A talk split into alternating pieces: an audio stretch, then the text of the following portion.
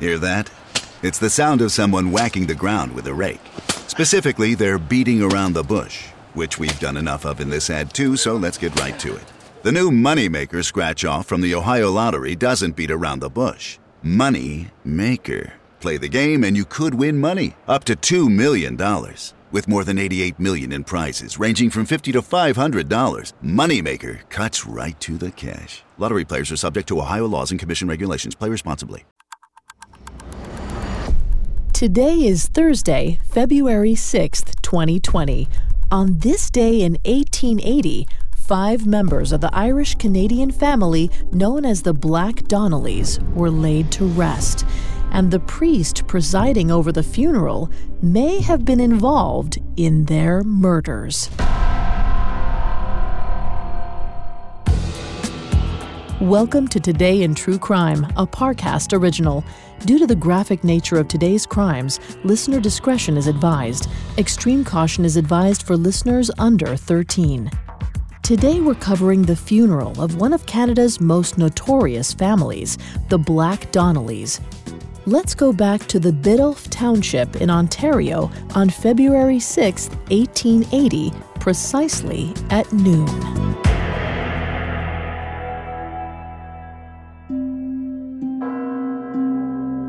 Sitting in the front row of Saint Patrick's Church, Jenny Donnelly sobbed uncontrollably. Her brothers, Patrick, Robert, and William, stoically stared forward, their eyes glued to the altar. The parish priest, Father John Connelly, solemnly stood before them as the pallbearers carried two coffins down the aisle.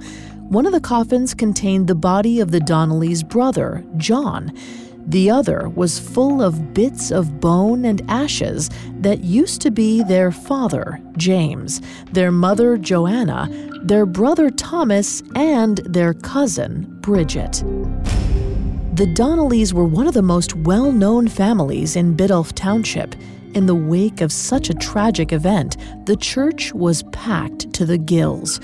But it's hard to say how many were there to mourn and how many were there to celebrate.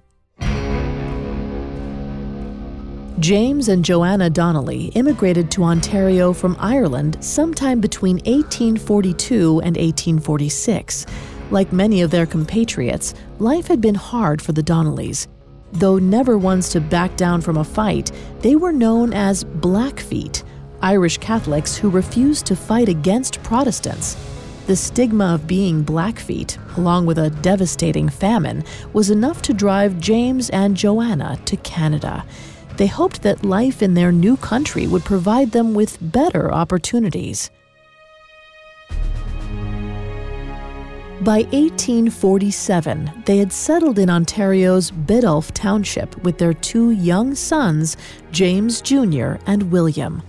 Over the next decade, the Donnelly clan continued to grow as Joanna gave birth to five more sons and one daughter. Farming was hard, unglamorous work, but it paid off. By the mid eighteen fifties, the Donnelly farm was truly prospering. But things took a turn for the worse. In eighteen fifty-seven, Patriarch James Donnelly killed his neighbor, Patrick Farrell. The two men had become bitter enemies after a land dispute. During a community barn raising, things got heated, and James fatally struck Farrell with a handspike. He spent the next seven years in the Kingston Penitentiary. While James was behind bars, Joanna Donnelly taught her sons how to fend for themselves. That education included fighting, drinking, and stealing. They burned down barns, killed neighbors' cattle, and constantly found themselves on the wrong side of the law. When their father was released from prison in eighteen sixty-five, the boys' behavior didn't change. If anything, James encouraged it. Within hours of his release, James and his sons burned down the barn belonging to one of the men who had testified against him. As the years passed, the Donnellys settled down a bit. In the early eighteen seventies, many of the boys started families and settled into more respectable careers. but they continued to feud with neighbors, drawing more and more of them into their chaos. Finally, in June of eighteen seventy-nine, Father John Connelly of Saint Patrick's Church decided the violence had to stop. To that end, he established the Biddulph Peace Society. Every family that joined the group agreed to have their house searched for stolen items and illegal contraband. The Black Donnellys refused the invitation. The society didn't take kindly to the snub. Two months later, a splinter group of Peace Society members called the Vigilance Committee was formed. Most of them blamed the Donnelly family for the area's problems, and on February fourth, eighteen eighty, the Vigilance Committee decided to eradicate the problem once and for all. Shortly after midnight, a mob descended on the Donnelly homestead. James Senior, Joanna, Thomas, and Bridget Donnelly were all brutally murdered. For good measure, the Vigilance Committee burned down their house as well. And the violence wasn't done yet. Around two thirty a.m., the mob stormed William Donnelly's home. When William's brother John went outside to confront them, the armed men killed him. Thinking they had killed William, they ended the massacre. Two days later, many of the men who had murdered the Donnellys attended their funeral. But so far, little, if any, action had been taken against them. The town constable himself was believed to have been a perpetrator. Some even suspected that Father Connelly had taken part in the violence, or at the very least, encouraged it.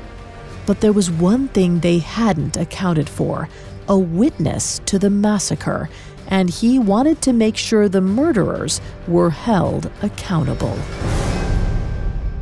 Coming up, law enforcement descends upon the Biddulph Township. Hey, it's Kaylee Cuoco for Priceline. Ready to go to your happy place for a happy price? Well, why didn't you say so? Just download the Priceline app right now and save up to sixty percent on hotels. So whether it's Cousin Kevin's Kazoo Concert in Kansas City, go Kevin, or Becky's Bachelorette Bash in Bermuda, you never have to miss a trip ever again. So download the Priceline app today. Your savings are waiting.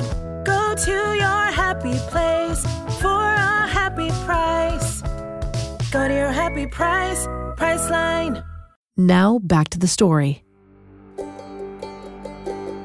For decades, the so-called Black Donnellys had feuded with their neighbors in Ontario's Biddulph Township.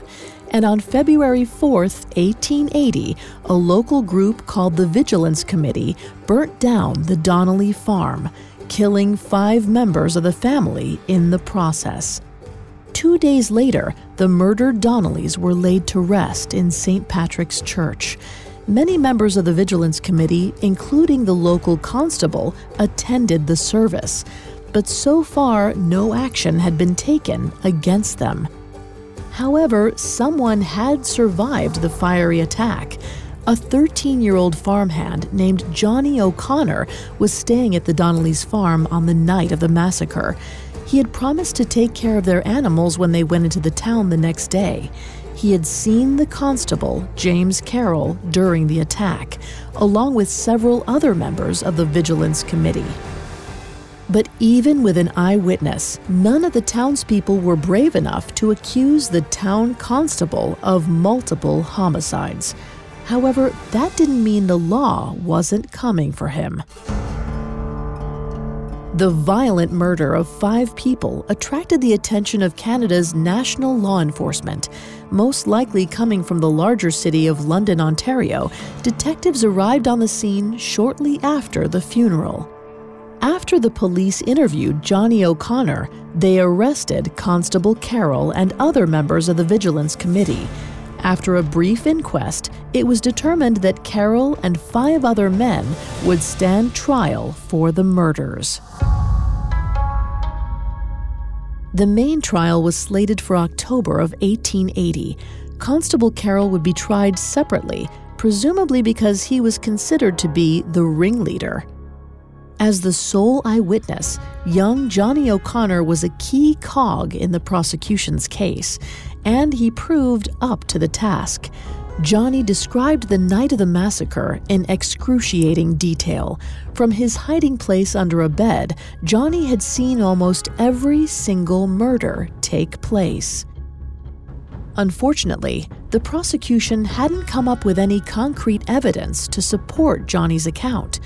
Ultimately, because the trial was held so close to Biddulph Township, the jurors' decision came down to which side of the Donnelly feud they were on. In both cases, the jury was unable to come to a unanimous verdict. With the proceedings at a standstill, a new round of trials was set for January twenty-fourth, eighteen eighty-one. The separate case for Constable Carroll was tried first. There was little, if any, difference from the first time around in terms of evidence. However, this time around, the jury was able to come to a verdict. Not guilty. The prosecutor knew that if he couldn't get Carroll convicted, there was no way the other members of the mob would be found guilty. Rather than waste any more time, he decided to let the others out on bail. The second trial never took place. The township had clearly made up their minds. They didn't want justice for the Black Donnellys. As the years passed, the Black Donnelly story became something of a local legend. One particularly imaginative tale claims that Joanna Donnelly's ghost roams the Biddulph Township's back roads on horseback. Today, the Black Donnelly homestead is a popular tourist destination, offering tours of the preserved farmhouse and property. Visitors might not see a shrieking ghost galloping on a ghoulish horse, but they will certainly feel the echoes of one of Canada's most famous crimes.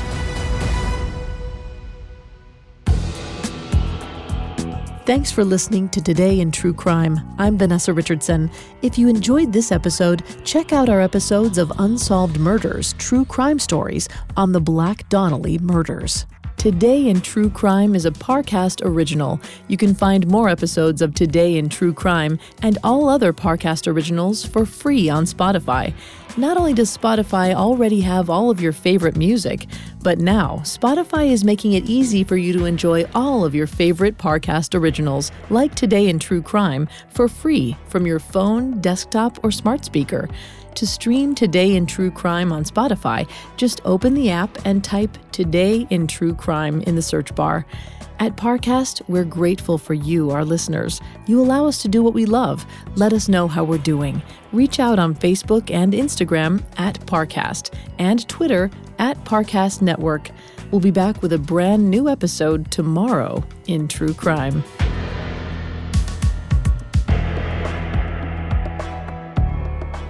Today in True Crime was created by Max Cutler and is a Parcast Studios original. It is executive produced by Max Cutler, sound designed by Trent Williamson, with production assistance by Ron Shapiro, Carly Madden, Isabella Way, and Joel Stein. This episode of Today in True Crime was written by Alex Benedon, with writing assistance by Abigail Cannon.